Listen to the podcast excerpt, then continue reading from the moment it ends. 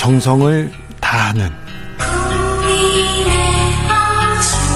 국민의 방송. KBS 주진우 라이브. 그냥 그렇다고요.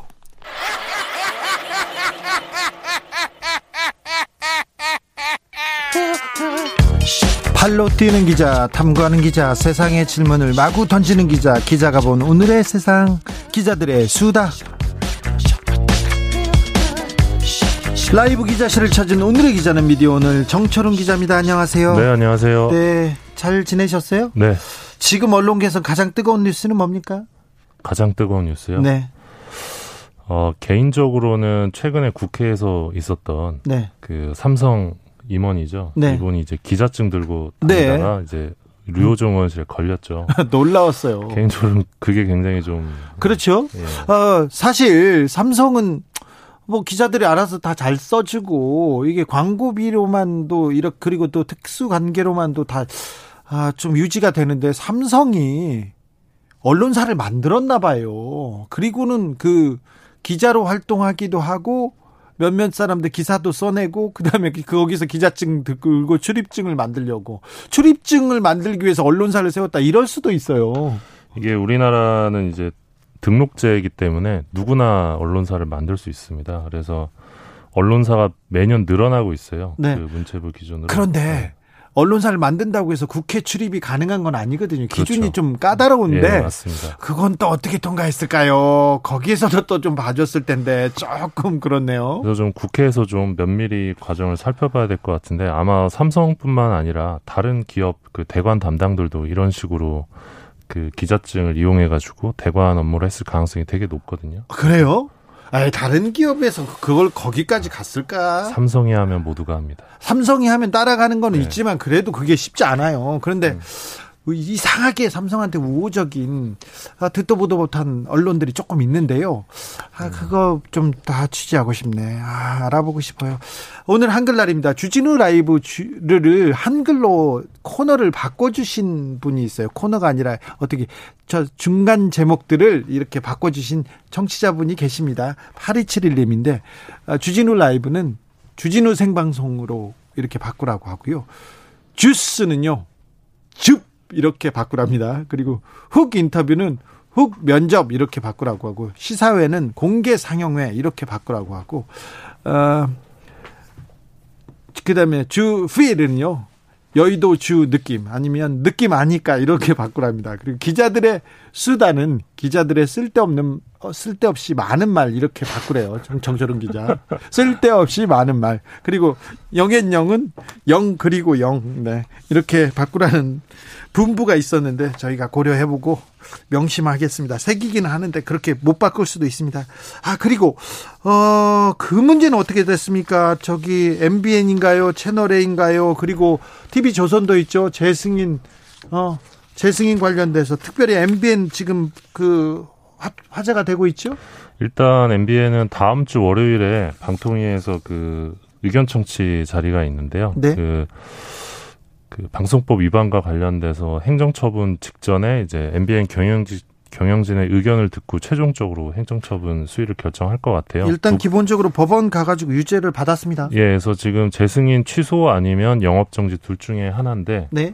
아마 조만간에 결정이 날 것 같고요. 또 채널 A 같은 경우는 최근에 이제 재판이 있었죠. 네. 이동재 전 기자 관련해서 네. 재판이 진행 중이고 TV조선 같은 경우는 어 최근에 이제 방송통신심의위원회에서 이 법정 제재를 또 받았어요. 네. 이제 전체회의에서 의결이 되면 확정이 되는데 그렇게 되면 또 재승인 조건 위반에 해당됩니다. 이게 1년에 다섯 건 이하로 법정 제재를 유지해야 되는데 여섯 건이 되거든요. 그래서 채널에도 마찬가지인데 그런 부분들이 좀 예, 해당 종편들의 이슈입니다. 알겠습니다. 오늘은 어떤 소식으로 어, 준비하셨는지요? 어, 이 코너에서 제가 강민구 부장판사 얘기를 한 적이 아, 예, 있는데요. 얘기했죠. 얘기하자마자 또 국, 법사위 국감장에 나왔더라고요. 예, 이틀 전 법사위 그 대법원 국정감사였는데 네. 김진애 열린민주당 의원이 이제 스트레이트에서 이 강민구 판사가 이 장충기 삼성 사장에게 이 청탁석 문자 보냈던 거 그동안 시- 진 신세는 가슴에 새깁니다. 요 문자 네. 방송이 나갔었는데 네, 그때 제, 가 저기 제가 진행할 때 그때 했죠. 예, 그때 저기 보니까 안경 쓰시고 진행하셨죠. 아, 그랬어요. 하, 루 하루. 예. 네, 그날 제가 또 예. 제가 이, 이 문자 제가 제가 특종 포다 예, 했잖아요. 예. 그런 얘기들 좀 위주로 좀 해주세요. 좀 이렇게 자제, 알- 자제하세요. 선생님. 알겠습니다. 네. 아무튼 그때 이제 감찰을 했냐 철저한 조사를 촉구했었는데 당시 고- 전 공무원 노조에서 예, 그 러니까 법원 행정처장이 아, 파악하지 못했다 이렇게 얘기를 했고요. 진짜요? 이렇게 큰 뉴스였는데 그러게요. 예? 네. 그러니까 장충기 판사에 대해서 예, 조사했냐, 감찰했냐, 그러니까 감- 파악하지 못했다라고 했고 그 다음에 이분이 최근에 서울고법 민사 13부에 배당됐는데 여기가 언론 전담하는 곳이다. 근데 그 강민구 부장판사를 비판했던 그 스트레이트가 민사 13부에 지금 배당돼 있는데 이해 충돌 아니냐? 이거는 저기 정철훈 기자가 지금 비판했던 그 기사를 썼던 그 내용입니다. 예, 비판받았던 사람이 판결을 하게 되면 이해 충돌 아니냐 이렇게 김진애 의원이 질의를 했습니다. 네. 여기에 대해서 김인겸 법원행정처 차장이 스트레이트 관련 사건이 계류 중인 게 없, 없다. 따라서 이해 충돌 문제는 생기지 않는다. 이렇게 답변을 했습니다. 네, 그래서 어 이게 뭐지 하고 확인을 해보니까 어 2018년 6월 3일자 이 네이버 삼성만 나오면 왜라는 이 제목의 방송이 지금 고법 13부에 가 있었던 건데 예, 이게 어 문의를 해 보니까 13부에서 민사 8부로 재배당된 것으로 확인이 아, 됐습니다. 재배당했군요. 그러니까 예. 강민구 판사가 조금 껄끄럽든지 아니면 좀 이해 충돌과 어, 예, 그 이해 충돌에 관한 비판 받을 수 있어서 다른 부로 배당했습니다. 예, 그러니까 미디어오늘 보도 이후에 이제 재배당이 된 건데요. 네. 이 이해 충돌 여부가 있다고 판단을 해서 국감을 앞두고 좀 서둘러서 재배당에 나섰을 가능성이 있는 대목인데요. 네. 하지만 여전히 이 민사 13부에 대한 우려가 좀 남아 있습니다. 왜냐하면 이 삼성과 관련된 비판 보도가 만약에 항소심으로 가서 민사 13부에 배당될 경우에 이 언론사 입장에서는 좀 부담이 될 수도 있고 또는. 어떤 부장 판사에 대한 편견을 가질 수 있기 어, 때문에 당연하죠. 약간 여전히 좀 문제 남아 있다. 예. 아, 그러니까요. 좀 문제가 됩니다. 좀 걸립니다. 네. 특별히 제가 걸립니다. 네. 저쪽으로 갈 텐데 걱정입니다. 자, 다음 이야기로 넘어가 볼까요? 예, YTN 공기업 지분 매각설이 지금 계속 언론계의 화제인데요. 네. 한번 정리를 해봤습니다. 예. 뭐 YTN 하면 24시간 뉴스 채널 그리고 이제 주로 밥 먹을 때 많이들 보실 텐데요. 네. 최대 주주가 공기업입니다. 네. 한전 KDN이 21.43%, 한국마사회가 9.52% 이렇게 해서 31% 정도의 지분을 공기업이 갖고 있는 건데요. 예. 3개월 전에 이 정부 고위 관계자가 이 YTN 공기업 지분을 매각하겠다고 밝혔습니다. 예. 어, 최종적으로 이제 기획재정부가 이제 매각 일정을 짜는 구조인데요, 지금. 지분을 매각하면 방송법에 따라 새로운 대주주는 이 방통위의 최다주주 변경 승인 심사를 통과해야 합니다. 네. 어, 미디어 오늘이 첫 보도를 했었는데 정철훈 기자가 있죠? 예, 이후에 이제 YTN 주식이 좀 뛰었고요. 네. 현재는 3개월 전에 비해서 주가가 지금 두 배 이상 오른 상황입니다. 그때 주식 사셨습니까? 아니요. 아, 네. 그때 정철훈 기자하고 저하고 여기서 방송에서 얘기했는데 저희는 주식 안 샀습니다. 그런 거 안 안 샀, 안 삽니다. 자, 여러 언론사에서 YTN가 우리가 관심 있다 이렇게 나서고 있습니다. 예, 일단 한국경제가 인수 준비팀을 구성했습니다. 네. 이 한국경제랑 한국경제TV에 YTN 지분이 지금도 있는데 있어요. 사- 예, 4.76%고요. 한국 경제가 종편에 진출하려고 눈독을 들이고 있잖아요. 예, 이미 10년 전에 한번 도, 도전을 했는데 떨어졌어요. 그때 그- 이제 뭐 아시겠지만 한국 경제는 이제 매일 경제와 경쟁 관계 라고 생각을 하는데 스스로 네. 이제 매일 경제는 종편이 되고 예. 한국 경제는 떨어져서 여기만 굉장히 떨어졌죠. 상심이 컸었죠. 그래서 YTN 인수를 추진하기도 했었어요. 예, 맞습니다. 이명박 정부 시절에 실제로 그 검토를 하면서 지분을 샀죠. 그게 이제 지금 4.76%로 남아 있는 건데 네. 어, 한국 경제는 정치적 개입이 없는 공정한 입찰이 보장된다면 인수전에 참여할 수 있다 이렇게 밝혔습니다. 네. 근데 한국 경제 최대 주주가 지금 현대자동차고요. 대기업들이 주요 주주여서 전경련 신문으로 부르는 분들도 많죠. 계십니다. 삼성의 영향력이 훨씬 더 더 클 거래요. 예, 그래서 지금 YTN 노사는 한국 경제 이런 인수 움직임에 굉장히 반발하고 있고요. 네, 네 그런 상황입니다. 막 화내더라고요. YTN에서. 예. 한국 경제가 감히 우리를 넘보냐고. 네, 뭐 굉장히 모욕적이다 이런. 아니 왜 모욕적이죠? 또 모욕적이 될 것까지는 없는 것 같은데 아무튼 발끈했습니다. 그런데 네. YTN을 인수하겠다고 또 나서는 데는 여기뿐만이 아닙니다. 일단 최근 3개월 동안에 갖가지 이 썰들이 나돌았는데요. 네. 가장 많이 거론된 곳이 한겨레였습니다. 한겨레가 굉장히 열심히 YTN을 인수하겠다고 어, 다녔어요, 사실. 음. 물 밑에서 많이 음. 잡혔어요. 저의 음. 취재 레이디아 네. 아, 취재 취재 망해도. 네. 음. 그러니까 김현대 한겨레 사장이 지난 5월에 이제 미디어오늘과 인터뷰를 할 때 방송은 선택이 아닌 필수다 그러면서 보도 PP 종편 모든 선택지를 열어놓고 나가야 한다. 그러면서 자금 조달은 상당 부분 자력으로 가능하다 이렇게 강조를 한 바 있거든요. 상당히 자력으로 가능하다 이 부분에 대해서 좀 예, 뭐 이렇게 주장을 하셨었고 네? 또 저희 취재에 따르면 한 여당 의원실에서 한겨레가 YTN 대주주가 되는 것에 대해 법적 문제가 없는지 현실 가능성을 검토한 것으로도 확인이 됐습니다. 예. 어제 방통위 국정감사 자리에서도 이 한겨레와 YTN 이야기가 나왔었는데요. 네. 이 박성준 국민의힘 의원이 이 시중에는 청와대와 방통위원장 여러 사람이 짜고 한겨레 컨소시엄을 구성해서 YTN에 준다는 이야기가 돌고 있다 이런 주장을 하기도 했습니다. 네, 그런데요. 뭐 일단 한겨레는 이 같은 소문과 관련해서 굉장히 말을 아끼고 있고요. 근데 예. 저기 박성중 의원님 좀 시, 말이 신빙성 떨어지는 것 같은데요? 음, 네. 제 생각에도 그런데요. 일단 그 한전 KDN하고 마사의 공기업 지분이 지금 31% 수준인데 예. 이게 좀 그 다른 주주들이 이건 정부 의지다 해서 이 31%의 의견을 따라오는 측면이 좀 있었어요 지금까지. 예, 그렇죠. 한겨레가 만약에 31%로 경영권 의사결정에 나서면 이 다른 주주들의 응집이 발생할 수 있어서 쉽게 말하면 경영이 좀 어려울 수 있다는 거죠 예. 생각보다. 예. 그래서 제가 이제 저도 여러 방면으로 취재를 했는데 한겨레는 차라리 이게 새롭게 종편 사업자로 도전하는 게 현실적이다. 보도 전문 채널에 도전하는 게 그러니까 인수가 아니라 신생 그 종편이나 보도 채널 창간 하는 게 오히려 현실적이다 이런 지적을 많이 받았습니다. 아, 아무튼 YTN 예. 인수는 쉽지 않아 보입니다 한겨레. 예, 지금 뭐 한국일보나 경향신문이나 뭐 다양한 이름이 등장을 하고 있는데 네. 어떤 언론사가 공기업 지분을 인수하든지 간에 그러면. 정부로서는 정치적 부담이 예상될 수밖에 없습니다. 왜냐하면 특혜 논란에서 피해갈 수 없거든요. 그래서 예, 쉽지 않을 거요. 예. 한겨레든 경향이든 그럴 것 같습니다. 어, 뭐 한국일보든 뭐 다른 데는 예. 그런데 자 YTN에 관심이 굉장히 많습니다.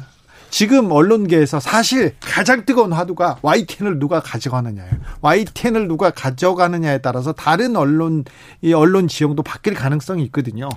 그러니까 YTN이 이제 꽤 건실한 언론사고 영향력도 적지 않기 때문인데요. 네. 일단 YTN은 준 공영 방송이라는 특수한 역사성이 있습니다. 네. 95년 개국 당시에도 연합통신, 그러니까 지금 연합뉴스죠. 연합통신이 30% 지분으로 최대 주주였고 지금까지 한 번도 이 지배주주가 민간 기업이었던 적이 없습니다.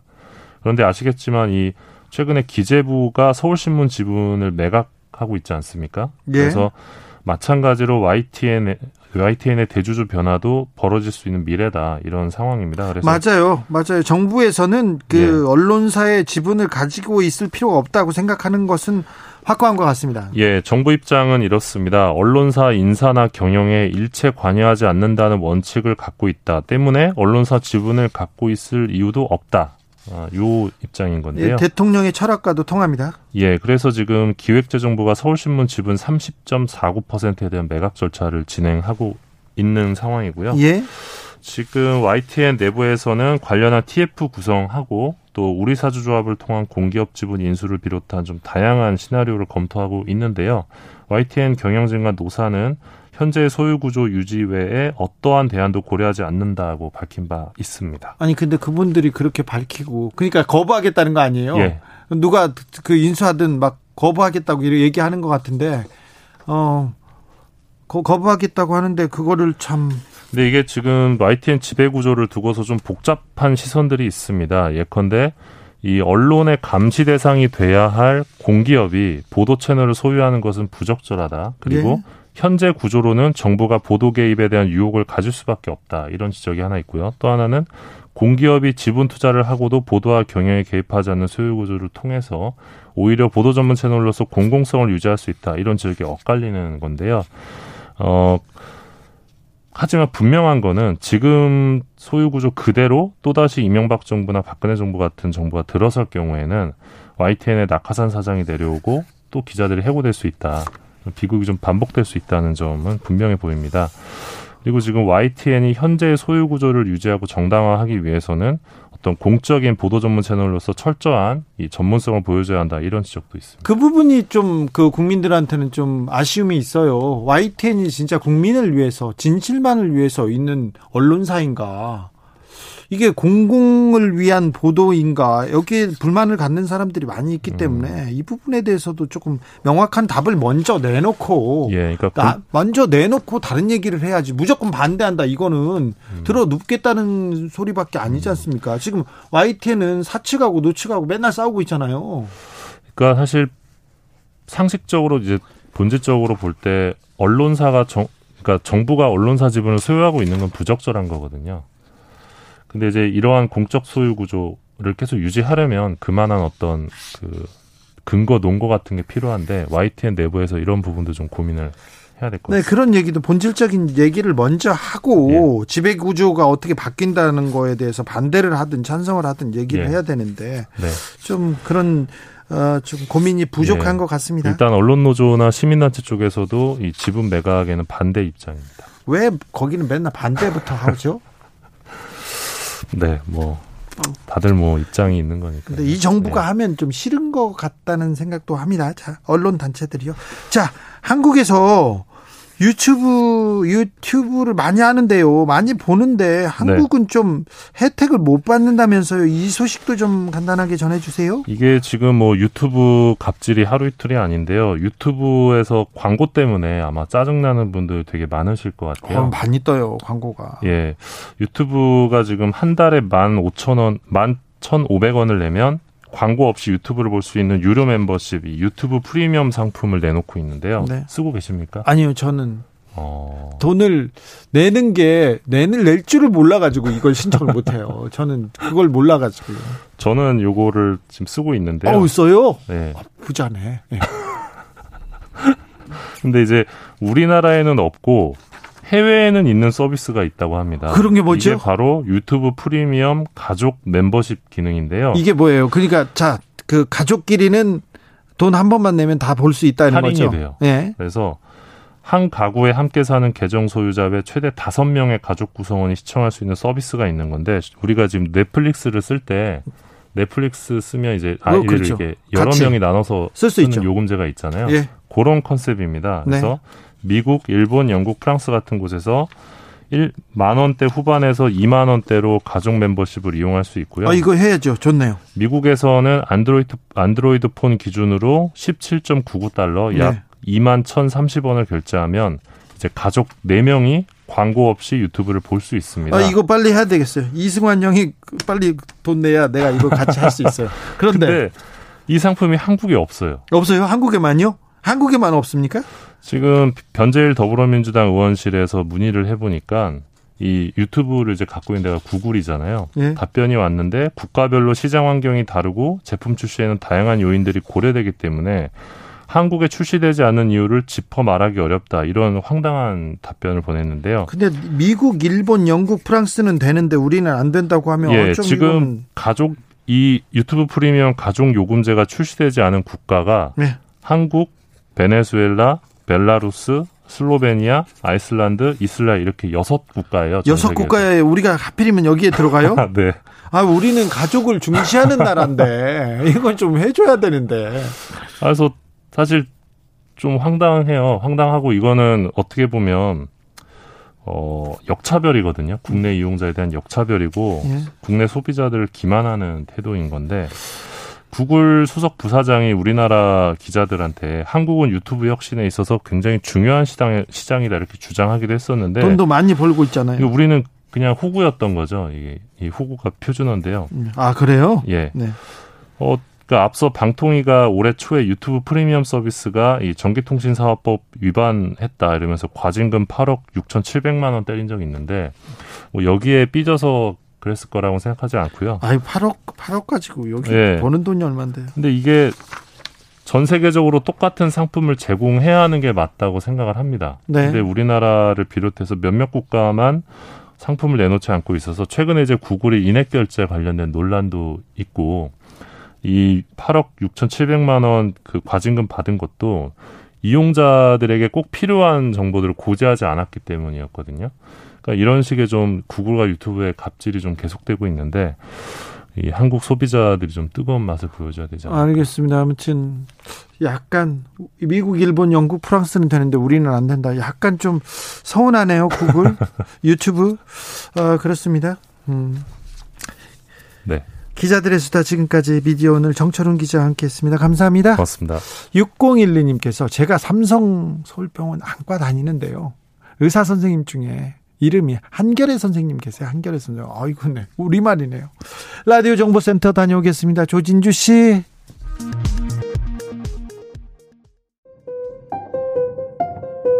정치 피로, 사건 사고로 인한 피로, 고달픈 일상에서 오는 피로.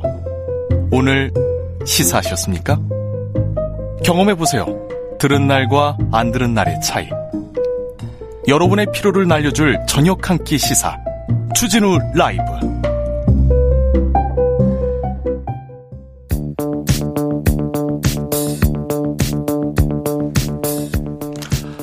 대한민국 정치의 새로운 100년을 준비한다. 21세기형 국회 싱크탱크. 오늘은 특별히 정치연구소 영앤수로 시작합니다. 21대 국회에 보내는 고급진 정치 컨설팅 이번 주 뜨겁게 분석해 보겠습니다. 영앤수. 아, 금요일에 터줏대감이죠. 정치는 촉이다. 정치는 감이다. 최영일 평론가 어서 오세요. 안녕하세요. 아니다. 정치는 데이터다. 과학이다. 택수형, 택수형이 바로 오셨습니다. 이택수 리얼미터 대표. 안녕하세요. 네, 안녕하세요. 우리가 지난주에 택수형을 찾았어요. 아, 맞아요. 그렇습니다. 네. 그랬더니 바로 오셨어요. 어, 네. 나훈아 나훈아 콘서트에서 이분... 택수 형이 하도 떠서 네. 아니 택수 형이 지난주에 본인이 택수형이다. 네. 이렇게 올리신 걸 제가 이 방송 요 코너에서 얘기했다가 네, 그래가지고 청취자들이 어디에서 네. 약을 파냐고 어, 원성이 자자했습니다. 그 저희 우리 주진우 DJ하고 네. 이 박시영 대표가 아유 먹히지도 않는 아재개가 한다고 예. 빈축을 샀었습니다. 네. 아무튼 오늘 영앤수 두 분의 환상호흡 기대해 보겠습니다. 특별히 이택수 대표님. 네. 네. 리얼미터 이렇게 대표 맡고 계시죠? 네네. 아, 그 요새 라디오 청취율 조사 기간인데요. 네. 근데 주진우 라이브 듣는 사람들이 그렇게 많아요. 많죠. 버스 때 많이 많이 듣죠. 네, 그럼요. 그런데 왜 이렇게 청취율이 잘 안 나올까요? 어. 잘, 잘 나옵니다. 잘 나옵니다. 근데 네. 제가, 제가 보기에는 더 나와야 되는데. 그렇죠. 그렇죠. 1, 2등은 해야죠. 네. 2등은 해야 되는데. 어, 2등. 저평가되어 있는 것 같습니다. 네. 저평가. 이유가 뭐냐면요. 예. 텔레비전은 people meter라고 예. 아예 텔레비전 수신기에 이 시청률 조사하는 기기를 장착을 해서 예. 일종의 로그 기록을 예. 어, 있는 그대로 집계를 내는 반면에 그 시간에 누가 봤다 그러면 나오죠. 네, 다 데이터가 그냥 그냥 쌓이는 겁니다. 근데 네. 라디오는 하루 평균 5분 이상 라디오를 듣는 사람들한테 전화를 해서 네. 일종의 회상, 기억을 이제 어느 정도 잘 하느냐 그걸 묻는 거거든요. 네. 어느 프로그램을 듣는지. 네. 그래서 뭐 02, 뭐 2056에 뭐 땡땡땡땡 전화가 이제 한국 리서치에서 이제 조사를 음. 하는데 예. 어 그러다 보니까 주진우 라이브를 어제 들었는데도 좀 깜빡하는 분들이 계실 네, 수 네. 있잖아요. 그렇죠. 답변을 못 하는 분들이 계실 수 있죠. 아 그럼 어떻게 해야 됩니까? 주진우 라이브 어떻게 들어라? 이게 그래서 이제 전화가 오면은 네. 아 제일 먼저 이제 KBS 1라디오 5시 5분에 시작하는 주진우 라이브를 매일 듣고 있다. 뭐 이렇게 응답을 네. 해 주면 어, 저평가돼 있는 이 정치율이 좀 제대로 내, 나오지 않을까. 아, 아무튼 저희 네. 텍수 대표님 오시자마자 네. 주옥 같은 또 정보 네. 감사합니다. 컨설팅. 자, 샤이 주진우 라이브 청취자들 네. 그럼 많이 타요. 저다 네. 저달만 아 그런데 좀 아, 이거 좀 꼭 얘기해 주시기 네. 바랍니다. 저는 좀 잘 나와야 돼요. 그냥 그렇다고요. 자, 어, 최영일 평론가님, 네. 김 정의당 새 대표로 김종철 네. 어, 대표가 지금 선임됐습니다. 이거 봐요. 지금 박시영 대표가 없어서 그렇지. 제가 대면으로 따질 수는 없지만 도망갔어, 도망갔어. 네네. 둘이 이 대세는 번... 다른 쪽이다라고 했는데 네. 제가 어, 김영철 후보를 주목해야 된다. 네. 이렇게 짧게 언급을 했었습니다. 네. 왜냐하면 이제 이 뚝심 있는 청년 정치를 해보겠다. 상당히 오래 고생을 했죠. 진보 정치판에서 이제는 한 번쯤 이제 정의당을 끌고 나갈 수 있는 이제 리더십의 기회를 잡은 거예요. 네.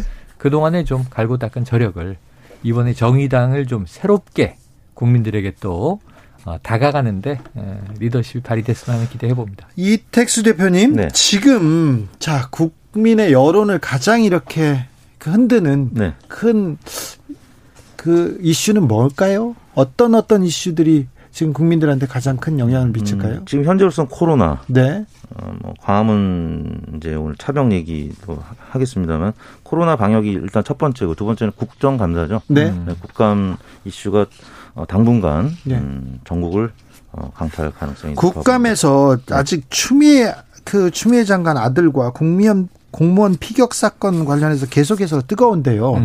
이게 이걸 계속 끌고 가면 국민의힘한테 유리할까요? 국민의힘 지지율을 올리는데 지금 이게 큰 역할을 할까요? 음, 최근 들어서 국민의힘 지지율이 좀 오르다가도 답보 내지 하락하는 음. 그런 모습이 계속 네거티브 그렇죠. 어, 정, 그 전략을 쓰다 보니까 네. 지지율이 좀 올라, 가다가도 지금 좀 멈춰 있는 그런 분위기거든요. 네. 어 국민의힘이 지지율이 최근 들어서 이제 안 오르는 가장 큰 이유로 이제 설명됐던 것이 비호감도, 음. 비호감도가 가장 높은 정당이기 때문에 예. 음, 호감도를 늘, 어, 높이려면 뭔가 정책적인 부분으로 승부를 맞아요. 걸어야 되는데 그럼 긍정적인 에너지가 아직은 부족하고요. 어, 최근 들어서는 또 국민의힘 청년위원회에서 뭐 하나님 통치 소개글도 있었고 예. 또 육군 병사를 희화하는 뭐 이런 논란들이 뭐 있기도 했고 또 한기호 의원은 음 페이스북에 강경화 장관 남편을 예. 조롱하기도 하고 음. 또 대통령한테 굉장히 심한 말로 어, 거의 막말 수준 예, 좀 막말 논란이 있었죠. 뭐 그러다 보니까 비호감도가 사실 지금 여전히 높은 상황입니다. 음.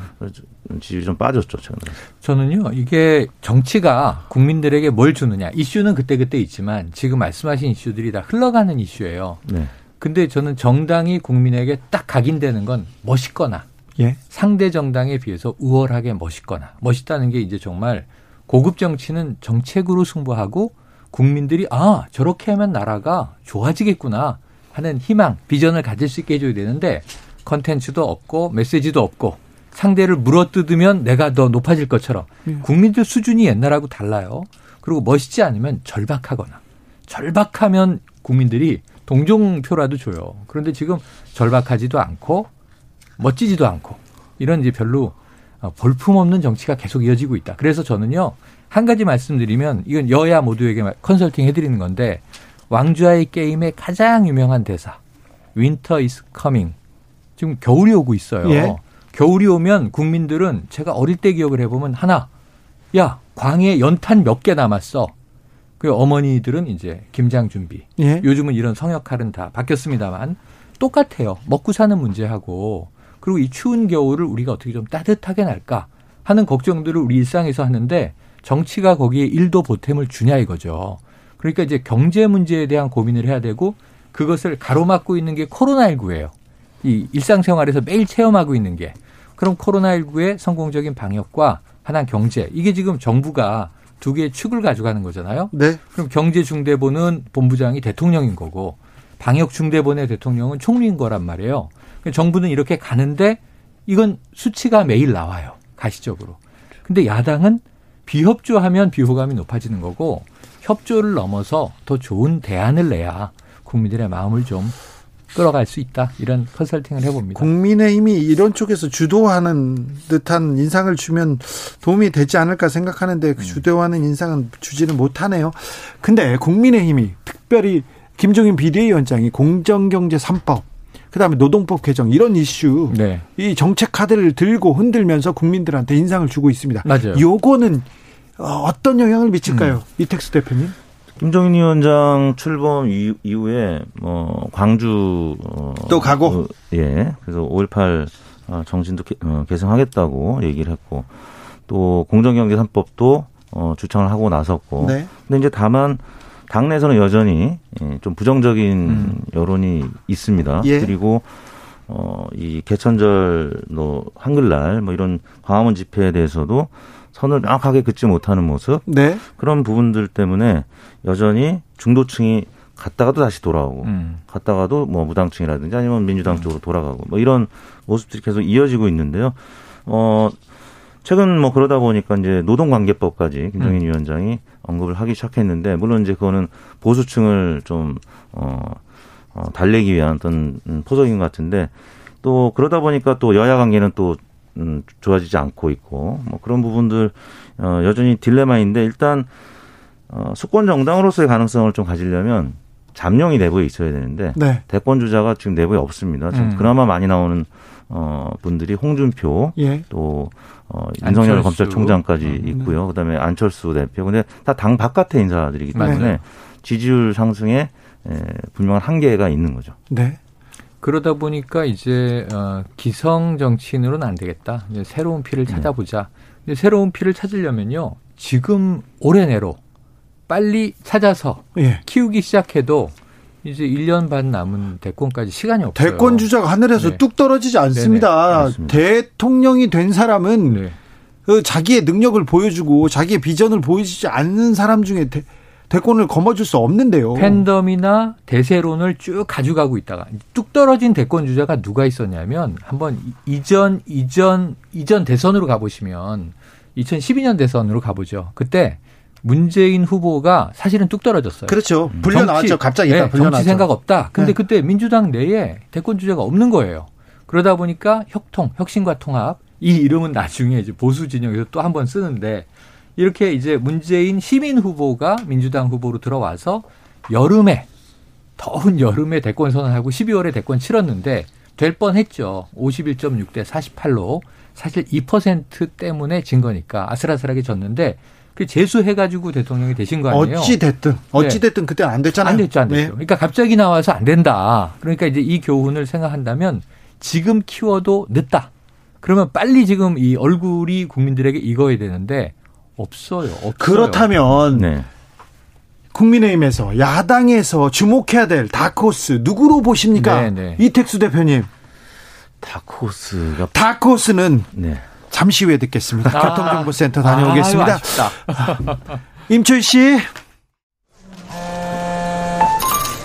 테이크아웃 시사 나왔습니다. 오늘도 하나 챙겨가세요. 주진우 라이브.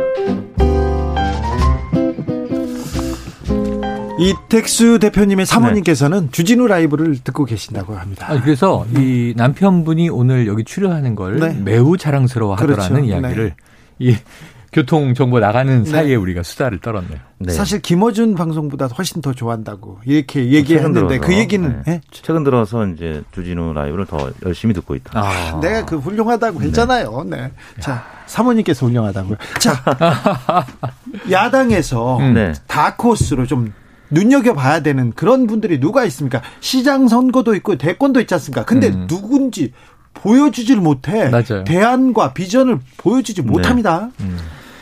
뭐 기존에 이 홍준표, 오세훈, 원희룡 이런 잠룡들이 지지율이 지금 뭐 5% 안팎도 밑에. 안 나오니까. 네. 음. 황교안 전 대표도 좀 올려주세요. 네. 네. 황교안 음, 전 대표 지지율도 역시 좀 미약합니다. 네. 그래서 뭐 김동연 전 경제부총리라든지 네.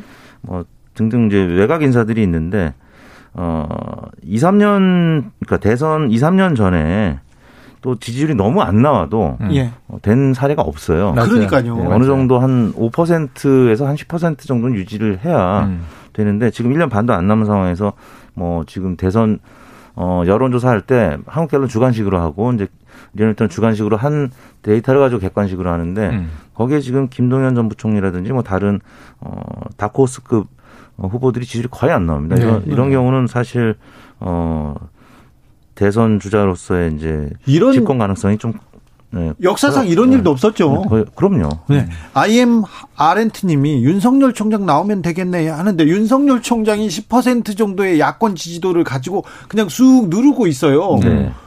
그분은 맞아요. 안 한다고 하니까 아무도 또 이렇게 성장하지 못하는. 네네네. 요건 어떻게 봐야 됩니까? 그러니까요. 이게 어떻게 보면 야권에는 독이 될 수도 있는 네. 그런 요인으로 작용할 수 있다는 거거든요. 어, 만약에 윤석열 총장이 정치권으로 들어와서 예를 들어 국민의힘 어, 주자가 된다라고 하면 뭐 또 모르겠는데 그렇지. 이렇게 지지율 잠식하고 있다가 정치를 정작 안 해버리면 안 한다고 하잖아요. 네, 안 한다고 했고 음. 지금 지지 여론조사에서 많은 조사기관들이 빼기 시작했고 그러다 보니까 지지율이 조금 과거에 비해서는 빠져 있는 상황이거든요. 네.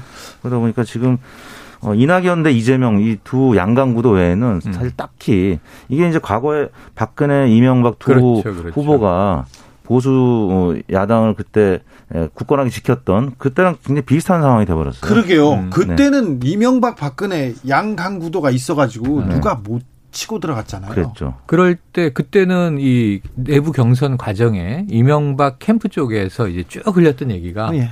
자 이번에는 오빠가 먼저 하이소 이거를 이제 캐치프레이즈로 내걸어서 네. 아, 박근혜 후보도 대통령이 된다. 근데 일단은 이명박 후보가 먼저 하고 그 다음에 정권 재창출을 또 박근혜 후보가 하면 얼마나 좋겠느냐. 네. 근데 사실은 그 전략이 안 먹힌 거예요. 결과적으로는 예. 시간을 길게 놓고 보면. 근데 문제는 지금 이제 민주당은 사실은 행복한 고민인 거죠. 격차 없는 동률이기 때문에 지금 어, 누구 쪽이지? 그래서 이제 워낙 둘이 다른 캐릭터다 보니까 지금 나오고 있는 얘기는 이낙연과 이재명의 강점들을 어떻게 조합할 거냐. 화학적 결합을 해야 한다. 이게 이제 어떤 갈등의 골로 가는 것보다는 융합시켜야 되는 게 고민인 것인데 지금 야권은 일단 찾는 게 문제잖아요. 그 지금 아까 저는요. 김동연 전 경제부총리는 매우 좋은 이미지와 캐릭터를 가지고 있어요. 꼭 그 사람이 아니어도 그 이 고유한 그 사람이 아니어도 그러한 사람을 인물을 찾아야 되는 거야. 근데 문제는 예. 그러한 분이 국민의힘을 지금 안 가요. 네. 내부에서 싸움 나 있고 이 김종인 위원장 말만 믿고 그럼 한번 들어가면 제가 대권주자 되는 겁니까? 보장 못해요. 어, 보장 못해요. 보장 못하지. 음. 일단은 내년 재보선 결과에 따라 리더십은 또 바뀔 가능성도 있기 때문에 믿음을 줄 수가 없단 말이에요. 훌륭한 대권주자가 국민의힘에 믿고 풍덩 빠져서 막 융화되기에도 시간이 없는데 안에서 흔드는 게 문제란 말이에요. 리더십을. 예. 그러니까 국민의힘의 이 시스템적인 집단 체질이 바뀌지 않으면 좋은 인물을 외부에서 가져갈 수 없는데 예를 들면 뭐 홍정욱 전 의원 얘기도 계속 거론하잖아요. 자, 홍정욱 전 의원에 대한 가능성은 어떻게 보십니까? 음.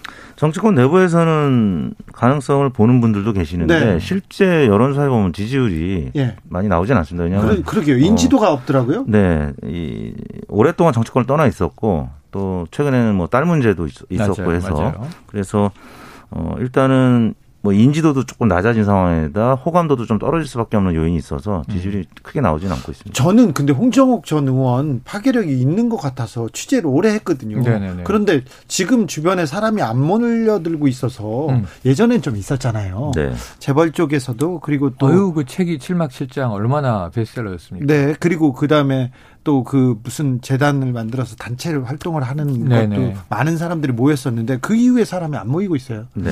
그래도 홍정욱의 가능성 남아 있지 않을까요? 남아 있, 다고 보는데요. 그 변곡점이 뭐냐면은 내년 서울시장 선거거든요. 음, 네. 뭐 홍정욱 안 나올까요? 전 의원이라든지 아니면 뭐 오세훈 네. 전 의원이라든지 나와서 만약에 당선이 되면 그 다음부터는 대권 주자 반열에 오를 수 있는 건데 음. 문제는 당내에서 말씀하신 대로 세력이 크지 않다라는 거예요. 그래서 이분들을 서울시장 후보로 옹립을 할 것이냐. 음. 근데 그 가능성이 별로 커 보이진 않습니다. 네네. 그렇죠. 지금 콜라하기가 그, 그 지금 야당에서는 서울시장 후보도 잘 보이지 않네요. 보이지 않습니다. 보이지 네. 않습니다. 그러다 보니까 또 뭐 오세훈 전 시장, 뭐 나경원 전 의원 이름들이 나오는데 나경원 전 의원은 후보로 나왔다가 이 고 박원순 시장에게 한번 패했고. 네. 그래도 나경원 의원은 전 의원은 서울시장에 대한 미련은 큰 것 같습니다. 이택수 음. 대표님 그렇죠? 그렇죠. 어, 워낙 인지도가 높은 분이고. 네. 어, 인지도가 높기 때문에 지지율도 어느 정도 나오고 있는 정치인 중에 한 분이라고 볼 수 있고 예. 윤희숙 의원이라든지 아니면 음. 조은희 서초구청장 네. 이분들은 당에서 주목을 하고 있는 새로운 카드인데 문제는 아직까지는 인지도가 높은 분들이 아니기 때문에 맞아요. 저희가 지, 어, 지지도 조사를 보면 지지도가 나경원 전 의원에 비해서 크게 나오지는 않는 상황입니다. 지금 한 10여 분간 어, 대선 서울시장 후보 얘기를 하고 있는데 네. 이택수 대표님이 얘기를 하지 않는 사람이 있어요. 짜자잔 누구입니까? 안철수 국민의당 대표. 이분은 왜 주목을 못 받습니까? 아하. 아, 안철수 대표 어 저는 가능성이 있다고 봅니다. 서울시장 어, 후보의 가능성이 있고 음. 왜냐하면 측근 이태규 의원이 전에는 전면 부인하다가 음. 이제는 좀 가능성을 열어두는 이런 음. 인터뷰를 몇 차례 한 것으로 제가 네. 어, 뉴스를 봤기 때문에 근데 문제는 국민의힘과 이 단일화 연대가 되지 않으면 가능성은 크지 않거든요. 네. 근데 이제 문제는 그 가능성이 정치권 내부에서는 별로 높아 보이지 않는다는 여론이 조금 더 아, 많아요. 그래요? 네. 아 근데 이택수 대표님 뭐 처음 오셨으니까 네. 오랜만에 오셨으니까 어. 좀 풀어주고 가세요. 천지누설. 자, 자 안철수 대표나 네. 나경원 전 의원 같은 분이 음. 와가지고 나 하고 싶은데 좀 도와달라고 그럴 거 아니에요. 뒤에서는. 아 안철수 대표는 그럴 가능성이 크진 않습니다. 아, 그래요? 리얼미터하고 과거 어, 국민의당 시절이었나요? 아연이 어, 대선 때 음. 예, 뭐 상호 고소고발론이 있었기 아이고. 때문에 아 그래요? 네 싸우면서 친해지는 거죠. 네. 원래 싸우면서 친해지는 네, 거예요. 정치는. 그런데 지금 말씀하신 대로 안철수 대표가 국민의힘과 합치면서 네. 서울시장 후보든 대권 후보로 갈 가능성이 문제가 김종인 리더십하고 계속 충돌 중이에요. 김종인 위원장이 네. 안철수 대통령감 아닌 것 같다 이렇게 내가 잘 아는데 안철수 대통령감 아니야 이렇게 아니, 손을 걸잖아요. 그, 그 말은 바뀔 수도 있어요. 처음에 한번 그 말을 했다가 네. 아니다 가능성 있다라고 했다가 최근에 또 아닌 거로 된 거예요. 김종인 비대위원장이 말이 음. 자주 바뀌어요. 맞아요. 언론에서는 맞아요. 그냥 그러려니 하고 가는데 네네. 많이 바뀝니다. 그러니까 정치적인 분인데 이 어쨌든 이 어떻게 될지 모르는데 지금 상황에서는 두 사람의 스타일 고집 이런 걸 종합적으로 보면 내년 4월 재보선 결과 나올 때까지는 김종인 위원장은 절대 리더십을 안 놓을 거예요. 네. 내부에서 아무리 힘들어도. 근데 김종인 비대위원장이 대표 역할을 하고 있는 동안만은 안철수 대표와 융합하긴 어렵다. 그럼 내년 4월 이후에는 제가 보기엔 게임은 끝난 시점이다.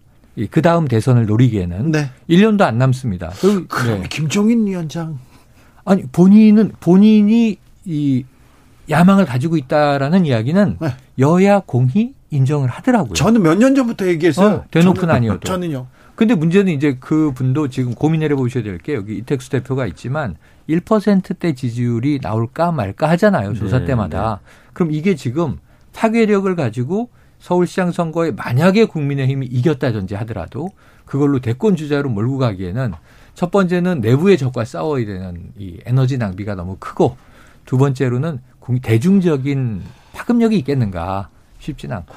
장호민 님이 이런 문자 주셨습니다. 그러니까 김종인 위원장 출마에 100원 건다 이렇게 얘기했는데 저는 500원 걸을게요. 아니, 아닙니다. 네. 걷고 걸고 그런 걸 안 좋아하는데 네. 아, 저희 청취자분들한테 아, 이택수 대표님은 네. 뭘 걸으셔야 됩니다. 자.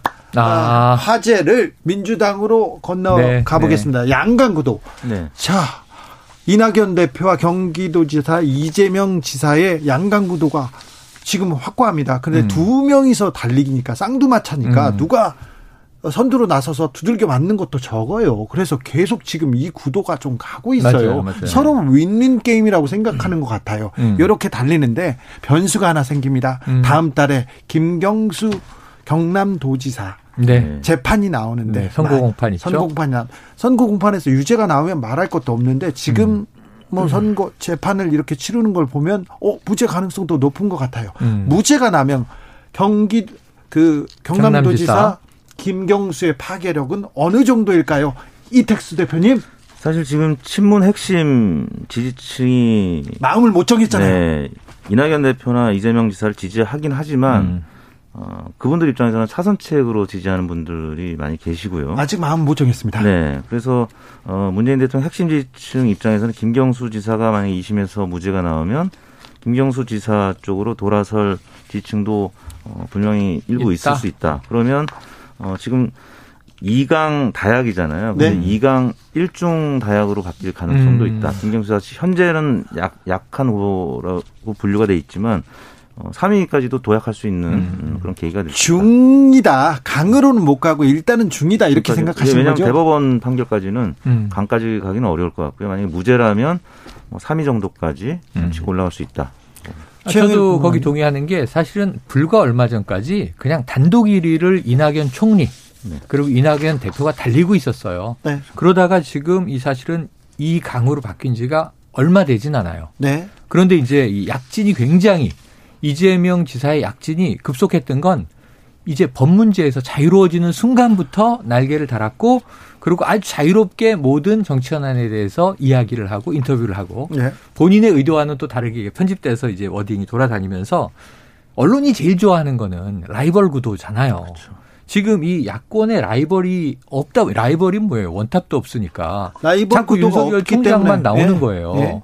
근데 윤석열 총장은 큰일 날 일인 것이 아니 본인을 위해서도 그런 것이 문재인 정부의 검찰총장이지만 문재인 정부의 가장 각을 세우는 네. 야성이 강한 네. 인물로 지금 이 반대측 그러니까 정부 반대측의 여론의 힘이 쏠려서 그렇지 이분이 만약 정치인으로 변신하거나 대권 주자로 나오는 순간 이분은 천생 검사인 분이잖아요. 우리도 거, 알지만 거기다가 네.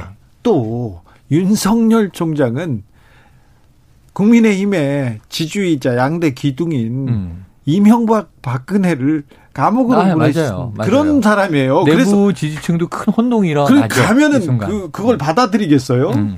그거 쉽지 않을 그러니까 그래서 이제 야권의 혼란이 있는 반면에 지금 이제 이재명 지사는 어쨌든 이 드디어 선거 공판을 통해서 이제 나는 무죄하다 그렇죠. 걸 인정받고 탄력 받은 것과 유사하게 네. 김경수 지사가 아까 말씀하신 대로 저는 중까지는 가볼 만하다. 2강 1중 정도는 갈 만하고 다코스가 하나 있으면 이게 사실 셋이 달리는 거하고 둘이 달리는 거는 게임의 구도가 완전히 달라져요. 그래서 이때는 이 힘의 균형이 어느 쪽으로 쏠리게 될지에 대한 다양한 기회가 시나리오가 생기므로 김경수 지사에겐 전 가능성은 적지가 않다 이렇게 저, 한번 예견해 봅니다. 근데 민주당 민주당 후보 2강 그다음에 민주당의 김경수 1중 그다음에 다만 다만 저기 국민의힘은 약 거기에 또 변수가 하나 더 있어요. 음. 유시민 아 네. 유시민 작가의 장, 장외 네, 네, 장외 나는 싫어 음. 나는 안 갈 거야 그러면서 음. 네 계속 손을 내 저을 때마다 저을 때마다 또 유시민 등판론 음. 커집니다.